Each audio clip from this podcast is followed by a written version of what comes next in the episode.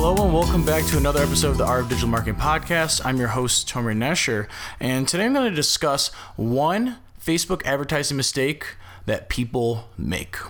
So, one mistake that people end up making when they're running Facebook ads, they're doing everything right, their creative is on point, the copy is looking great, the targeting is phenomenal, but the huge mistake that people make uh, is choosing the wrong objective.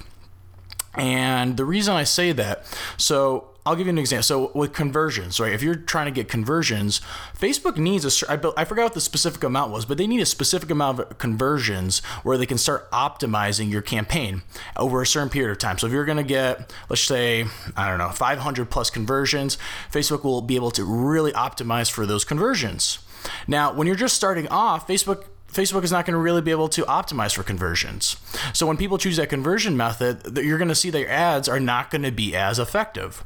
Now, Facebook recommends, and I recommend too, is that if you can go, if you can't get conversions, right?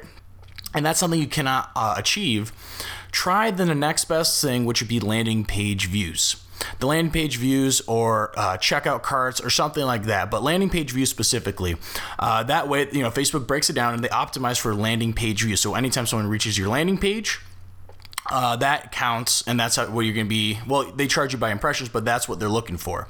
And those people, for the most part, will convert. And you can see that in the back end if you're using Facebook Analytics or Google Analytics to track your campaigns, whatever whatever you're using to track your campaign, you can use that to see exactly what is currently working.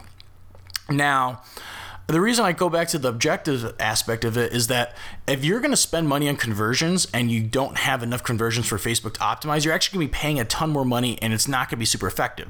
So that's why I mentioned the landing page views. Now let's go on to another step. Let's just say you don't, maybe you're not optimized for landing page views or whatever. The next best thing, in my opinion, if you can't do the add to cart, if you have a shopping cart, uh, to be honest, might be link clicks. So link clicks is just one step below that.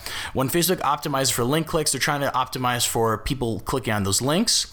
Now, that doesn't necessarily mean it's landing page view, and you'll see that the numbers do not add up. I forgot how much time, but I believe after a certain period of time, it's considered landing page view. If somebody clicks on your web, clicks the link and X's out, that's just a link click. It's not. It's not anything after that.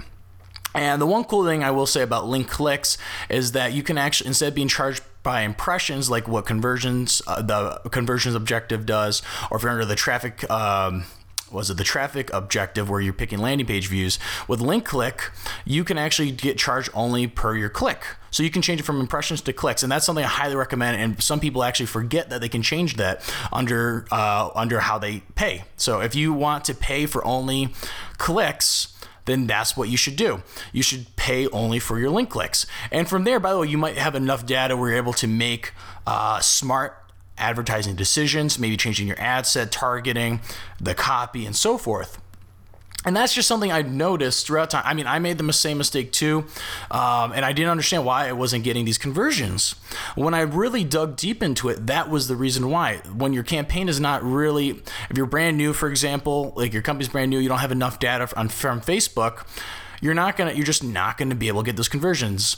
Now that's like I said, so that's one of the ways of kind of go overcoming uh, that, and that's one of the mistakes I've noticed, and that's honestly going to be costing you lots of money if you do not make that tweak.